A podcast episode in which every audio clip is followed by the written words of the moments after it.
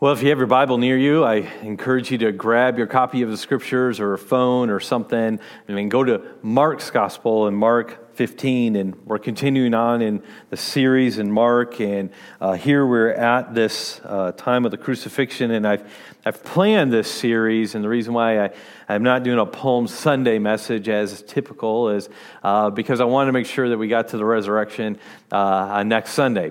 And so uh, that's the text for next Sunday. So as we're continuing through, it worked out to continue on. And, but we're going to be talking about a subject uh, that is difficult. Many different emotions I've experienced throughout this week as I've studied this text and consider Jesus and consider the agony that he not only endured, but that he actually embraced. And that's the part I, I, hope that you consider over the next few minutes as we look at this text that this wasn't just agony that Jesus endured, this was agony that he willingly embraced. And he didn't have to. He could have stopped it, he could have not done this at all, but from the eternal plan of the triune God, the Godhead from eternity past, this was ordained and orchestrated that Jesus would suffer. And he would be a suffering servant. We saw allusions to that in the Old Testament and uh, prophets like Isaiah, and, and we saw it fulfilled through the Gospels, and we see then the apostles then preaching and confirming that message through the book of Acts and the letters that they wrote. And so this morning, as we look at this agony, and it's a little bit more of a, of a heavy subject, I pray that you understand again that this was embraced by Jesus. And the reason he did was because of his love for the Father and his love for those he created. And so I'm going to pray and ask God's blessing, then we'll read the text. Father, anytime we open your word and look at it, I pray that we would follow your Spirit's leading, and I pray that uh, we would be sensitive to what you are teaching us. And now, as I have the privilege of teaching from this text, I pray that I would be filled with your Spirit and would communicate what is faithful to the text and what is most helpful to those who are listening. In Christ's name we do pray. Amen. The text says, and I'm going to start reading uh, in verse 16, actually. This was a part of the text that we read last week, but I'm going to read it uh, in verse 16. It says, And the soldiers led him away inside the palace, that is the governor's headquarters. And they called together the whole battalion, and they clothed him in a purple cloak, and twisting together a crown of thorns, they put it on him.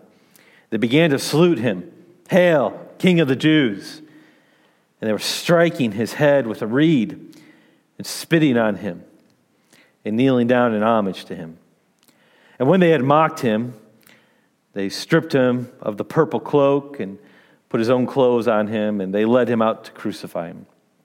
And they compelled a passerby, Simon of Cyrene, who was coming in from the country, the father of Alexander and Rufus, to carry his cross. And they brought him to the place called Golgotha, which means place of the skull. And they offered him wine mixed with myrrh, but he did not take it. And they crucified him and divided his garments among them, casting lots for them to decide what each should take. And it was the third hour when they crucified him. And the inscription of the charge against him read, The King of the Jews. And with him they crucified two robbers, one on his right and one on his left. And those who passed by derided him, wagging their heads and saying, Ha You who would destroy the temple and rebuild it in three days, save yourself and come down from the cross. So also the chief priests with the scribes mocked him and to one another, saying, He saved others, he cannot save himself. Let the Christ, the King of Israel, come down now from the cross, that we may see and believe.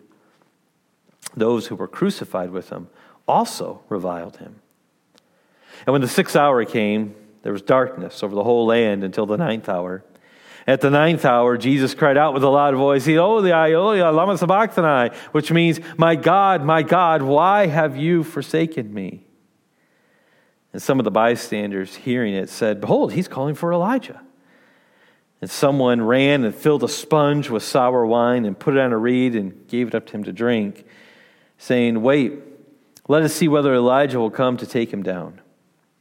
And Jesus uttered a loud cry and breathed his last. And the curtain of the temple was torn in two. from top to bottom. And when the centurion who stood facing him saw that in this way he breathed his last, he said, Truly, this man was the Son of God. There were also women looking on from a distance, among whom were Mary Magdalene and Mary, the mother of James and the younger, and of Joseph and Salome. When he was in Galilee, they followed him and ministered to him. There were also many other women who came up with him to Jerusalem. It's a sobering text to read, isn't it? It's hard to read at times. It's easy to maybe gloss over a few of the details, or in Mark, he actually summarizes this. If you read the other gospel accounts, you'll find out more details. But it's enough here, there's enough here to get the picture. It's difficult. You know, if I want you to imagine like a basketball game, and maybe it's the end of overtime, and it's time for one last play, one last shot, and the coach is drawing up a plan, and, and here's the play, and he gives it to who does he give it to? Who does he want them to have the ball? Well, he wants the calmest and best player out there to have that last shot. Or imagine the security of a nation is threatened and threat levels have gone through the roof and attack is imminent. Who do you want to have the nuclear codes? Who do you want to have to be have that responsibility to make the final call on what to do or what not to do? You want someone who is calm under pressure. Uh, one more example. Uh, uh, imagine you need a crucial surgery to save your life or the life of a loved one. Who do you want holding the scalpel? Who do you want performing that surgery? Of course, you want the best doctor available, someone with a steady hand and clear knowledge of what to do. You know, this is how the Gospels present Jesus as he faces the cross. He's under extreme pressure, pressure that we uh, can never even fathom. And he's actually sweating drops of blood, and yet at every stage, Jesus appears calm. But what makes his calmness more amazing is we consider the agony that he was in and what he embraced. So that's what I want to talk about is how Jesus embraced agony. And first of all, he embraced uh, physical agony. And we see this in, in verse 15 of how he was scourged. Uh, first of all, he was scourged by Pilate. And we saw that before he was given over and led away to be crucified, Pilate, after making a, a deal with the crowd and, and, appeasing the crowd, he, he scourges Jesus and, and sends him to be crucified. And this was with a whip that had several ends to it, and, and hard objects like bone and, and stone were, were embedded in the ends of these whips. And it was designed to create intense pain and, and suffering and, and it was so bad that men actually died from even this stage of the punishment. And it was, it was a terrible thing. And I won't go into all the graphic details, but you can use your imagine of what a whip like that would do to someone's back. And this is what Jesus endured, the agony that he embraced. It's not just a scourging, though. The soldiers, we read how they hit and spit upon him and crowned him with thorns. You know, Isaiah 52 talks about that the Messiah, the Lamb of God, the one who would be sacrificed, Jesus, he was beaten so severely that he was not recognizable as a human. Think about that. Think about what he endured on the cross and before he even got to the cross, this physical agony. They also put a, a, a robe on him, and after he had been scourged, and, and then tore it off again, probably reopening wounds. And was just a terrible time. Spitting on him and beating him. And this is agony, that physical agony that Jesus endured and embraced. Uh, he was, we're told that the, a man by the name of Simon had to come and carry the cross. The soldiers actually compelled him. They actually, by force, pulled Simon out of the crowd and, and said, You must carry this man's cross for him. And because it was a Roman tradition that the, the, the convicted person would carry their own cross. And, and it's not the full uh, cross section that we uh, sometimes see represented. It was, it was a cross beam. And so there was a post that was placed into the ground. And then the cross beam is what the, the, the convicted person would have to carry on his way to be crucified. And so, as he was carrying this crossbeam, uh, the only uh, reasonable explanation that we can think of of why they had Simon carry the crossbeam instead of Jesus is because Jesus was too weak. He was too physically diminished to even carry that crossbeam, and it was heavy. And so Simon is pulled out of the crowd, and they tell him, You've got to carry this for him. Can you imagine being Simon in that moment? You can imagine coming to Jerusalem for, for a Passover celebration and, and being caught up in the frenzy of this, and now he's carrying this. And you can imagine when all the pieces finally clicked into place in Simon's mind. Uh, there's some evidence that he uh, was known of the church later on, and in the book of Romans, there's some evidence, and this is the reason why his sons are listed there. Uh, many people believe, and so there's, there's evidence, and there's some, some thought that Simon becomes a follower of Christ later on. Can you imagine those details clicking into his mind of that day when he was compelled to carry the crossbeam because his Savior was too weak? The one who died to save his sins was too weak to carry this. It was tremendous physical pain.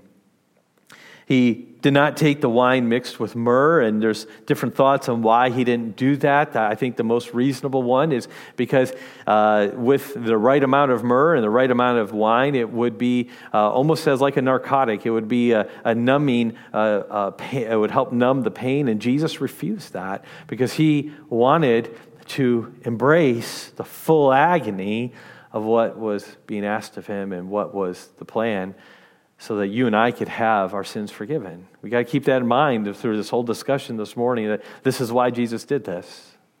This is why he's embracing this physical agony at this time. And he refused the wine, he refused the myrrh, and then, of course, he's crucified. There's the physical culmination, the physical ag- agony culmination. And, you know, Mark only gives four words to this.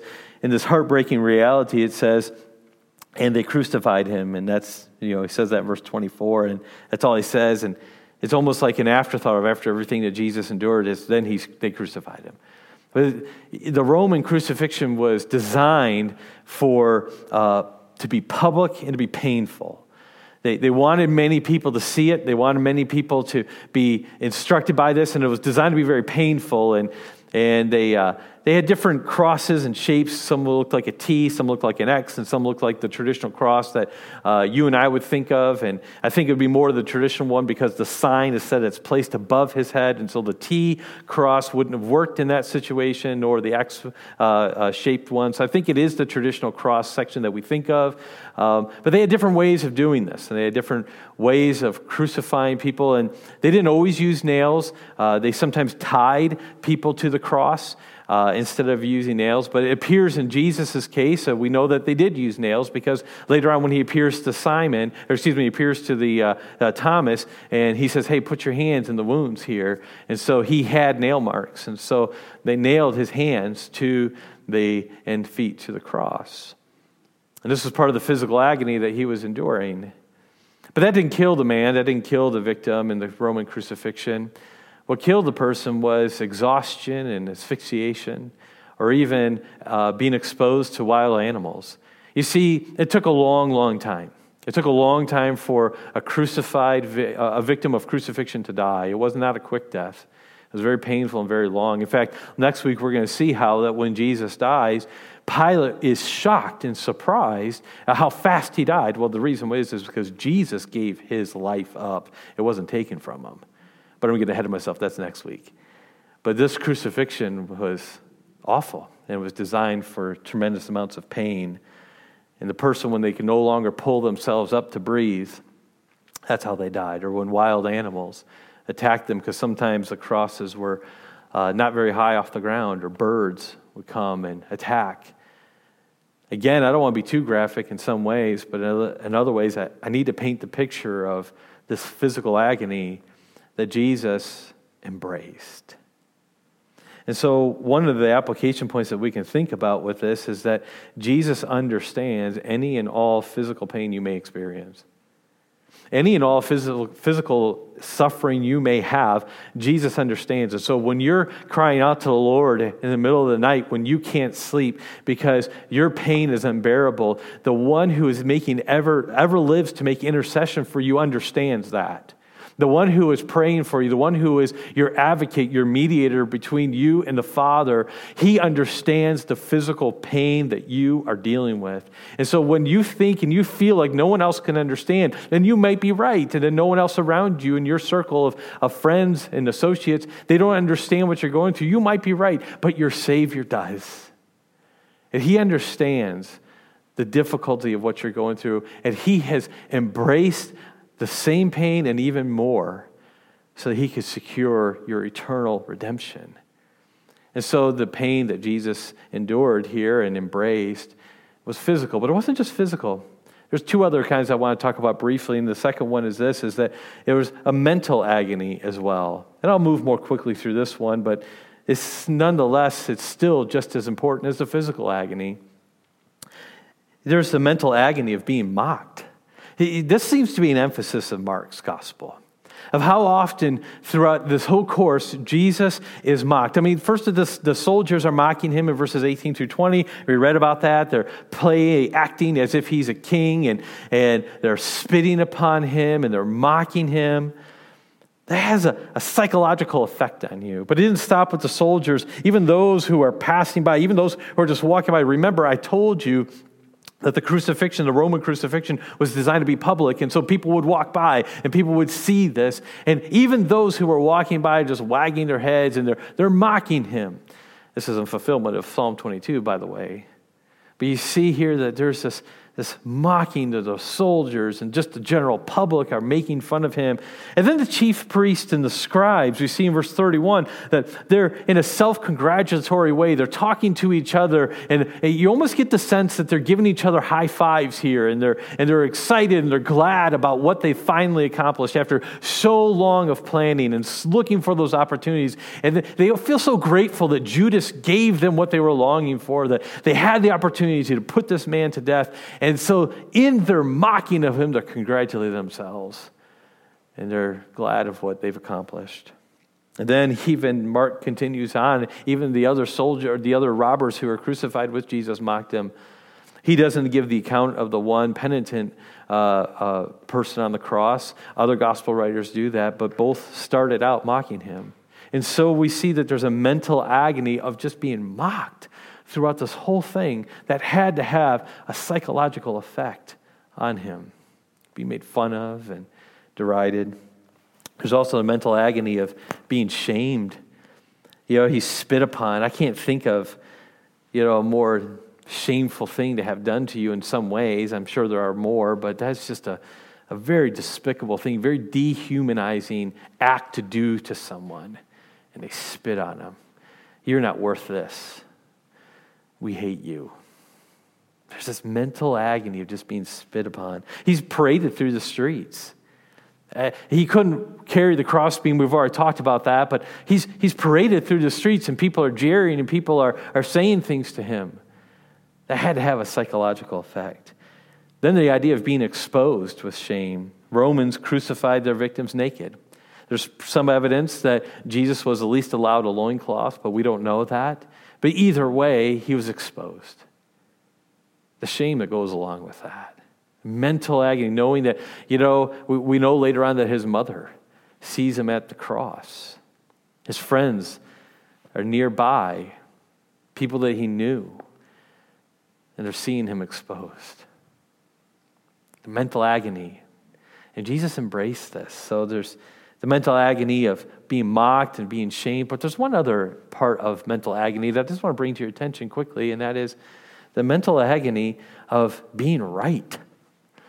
Jesus was right, and yet he was condemned. Have you, ever, have you ever had a situation where you know you're in the right and you're not vindicated, and people are believing everybody else? And you know you're right, and that the mental taxation that that causes is is not to be discounted. And Jesus knows that he is in the right. He is doing the right thing. And he is being persecuted for it. He's being killed for it because it's part of the plan. And yet he embraced it. This idea of being right. He really was the king. They, they were mocking him for it, but he really was the king. Colossians says that he holds the world. Uh, uh, um, uh, Hebrews says that he holds the, the world by the word of his power. They accused him of blaspheming God, but re- in reality, their accusation was the one that was blasphemous.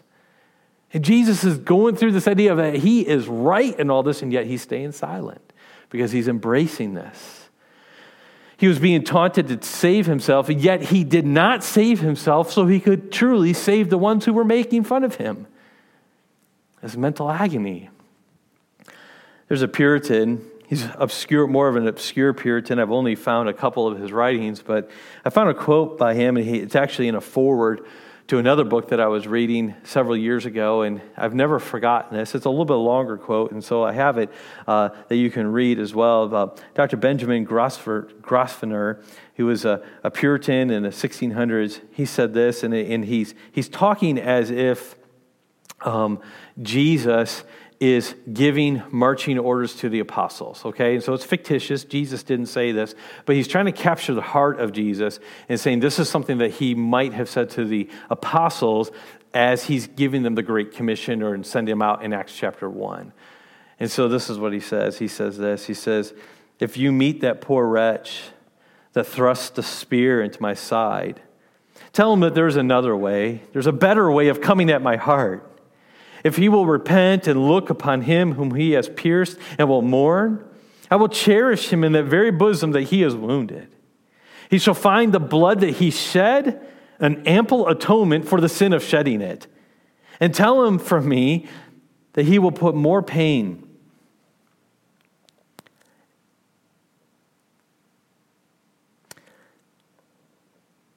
and more displeasure by refusing this offer of my blood than when he first drew it forth. Now, we don't know that Jesus said that, but that does capture his heart. His mental agony that he had, that he was willing to take on the suffering so he could save people. He was willing to be silent while they were mocking him so he truly could save them. This is what he embraced. But there's one other element that I must share, but before I do here's the application. Jesus understands that any and all mental anguish you may experience, he understands it. He gets it. So, whatever mental difficulties and, and, taxation and feeling overwhelmed and all that stuff that many of us deal with, anxiety, all that, Jesus gets it. On the cross and the crucifixion, this was something that was a reality for Jesus. And he understands. And so, when you're in that moment, when you feel like you're all alone and you feel like there's no other answers and you feel like that no one gets it and you feel like the walls are closing in on you and you feel like no one understands and you're being misrepresented, then I want you to remember this text here. I want you to remember that Jesus embraced this agony. He knows it and it gives you hope. And we're going to talk about how that gives you hope in a second. But there's one other element of agony that I got to talk about, and it's so important to this text. And it's not just the physical agony and it's not just the mental agony, but it's the spiritual agony that Jesus embraced. And we see this when he cries out in verse uh, 20, excuse me, verse 34, when he cries out, My God, my God, why have you forsaken me? See, all of a sudden, with this one statement, the reality of the Garden of Gethsemane, the prayer, the agony there in the garden, that becomes crystal clear in this moment. When Jesus cries out, My God, my God, why have you forsaken me? He's talking about a spiritual agony that he is experiencing here that he's never experienced before. And it's heart wrenching when we consider it, when it's heart wrenching when we think about it. So, what was, what was he saying when he says, My God, my God, why have you forsaken me? What is happening here is that because the, he is bearing the sin of the world on him, the Father has to turn his back to him. And the father has to turn away from him. And he is experiencing this in this moment, and it is, it is earth shattering to him. And this is the reason why in the garden he knew this was coming. This is the reason why in the garden that he was trembling. And this is the reason why he was sick to his stomach and he was praying. And this is the reason why he said, If there be any other way, Father, if there be any other way, please. I don't want to lose my relationship with you for this time. But nevertheless, not my will, but yours be done. You see, this was the spiritual agony that Jesus was embracing. And for the first time, when Jesus called out to the Father, there was no answer. Think about that. Children of Israel, they're in slavery in Egypt. They call out to God, He delivers. They get to the Red Sea. Moses intercedes and they don't know what to do. He, they, he calls out, Moses calls out to God. God shows up and answers and parts the Red Sea for him. Later on, Daniel, he is cast into the lion's den for praying. He prays to God. God shows up and sends angels to deliver him from that. Shadrach, Meshach, and Abednego are cast into the fiery furnace because of their refusal to bow down to a false God. And God sends a representative to be with them in the furnace. And so, time and time again, we have seen that in the moments of deepest distress, when God's people call out to him, Elijah, when he's feeling uh, uh, uh, depressed, an angel comes. In the moments of of deepest discouragement and distress, God answers and he always comes back and he always comes through and he always shows up. But here, in, when Jesus says, My God, my God, why have you forsaken me? Silence.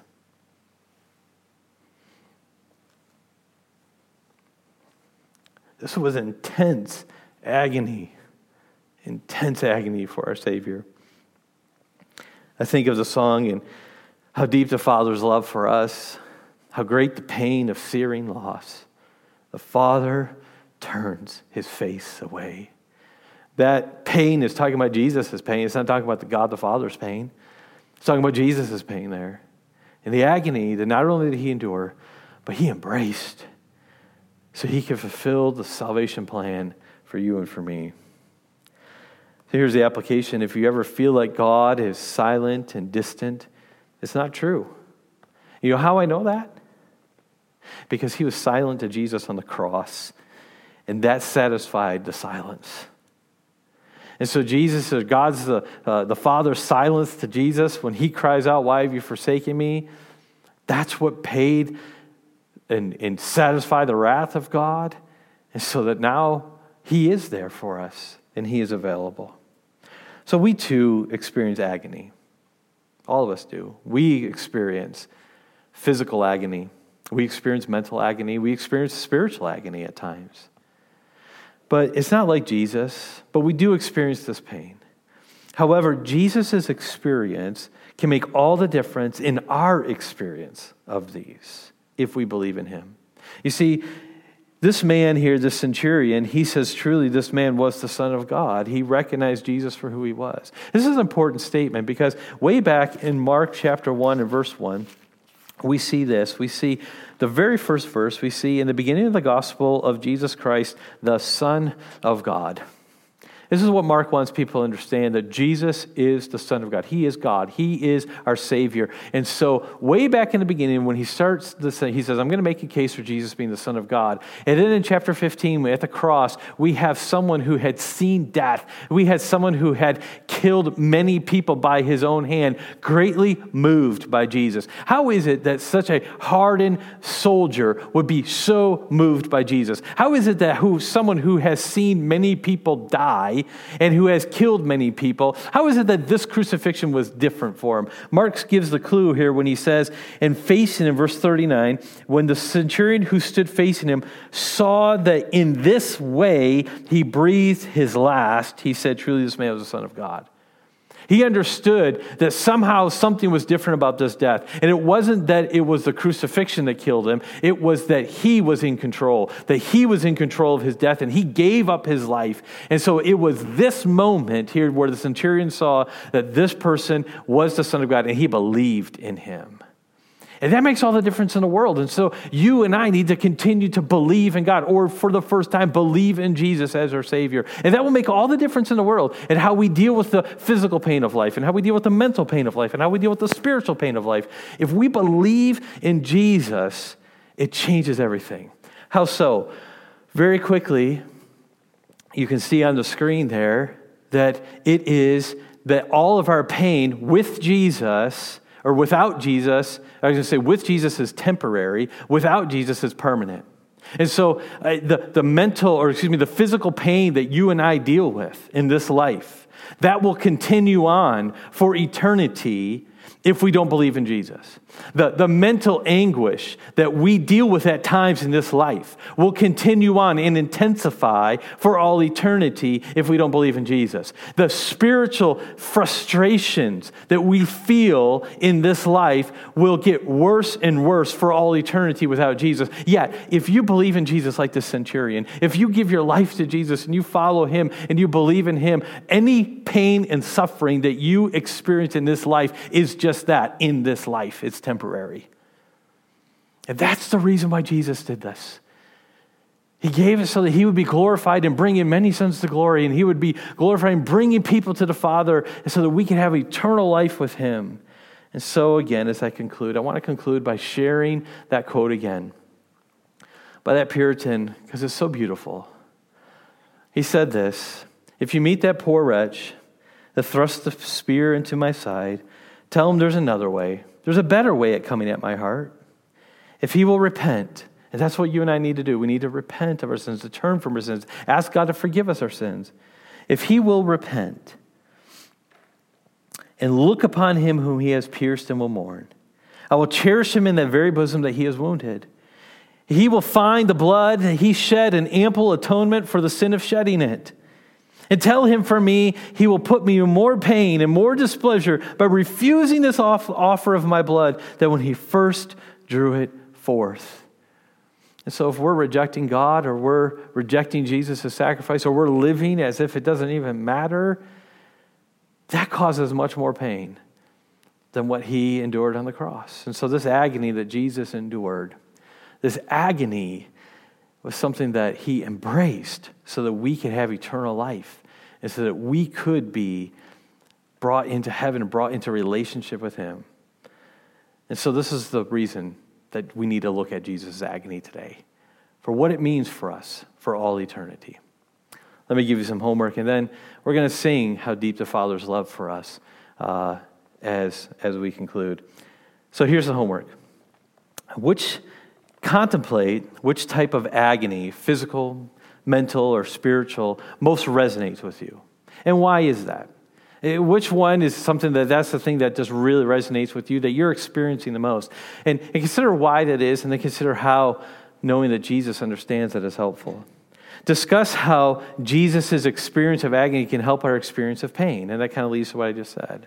And so discuss with someone, maybe uh, someone in your home, maybe a friend, maybe you call up someone, maybe in a small group discussion, however you do it, but discuss with someone how Jesus' experience of agony can help our experience of pain. And then, because this message is so crucial to give out to people, the message of the cross that Jesus, what he embraced, the agony that he embraced, so that you and I wouldn't have to embrace it for all eternity. This message is so important to give out. Here's the third part, uh, part of the homework assignment. Think of and submit three creative ways to share the message of the cross with our neighbors and community, and just email them to me. Uh, think of three creative ways that we could share the message of the gospel uh, with our communities, with our neighbors.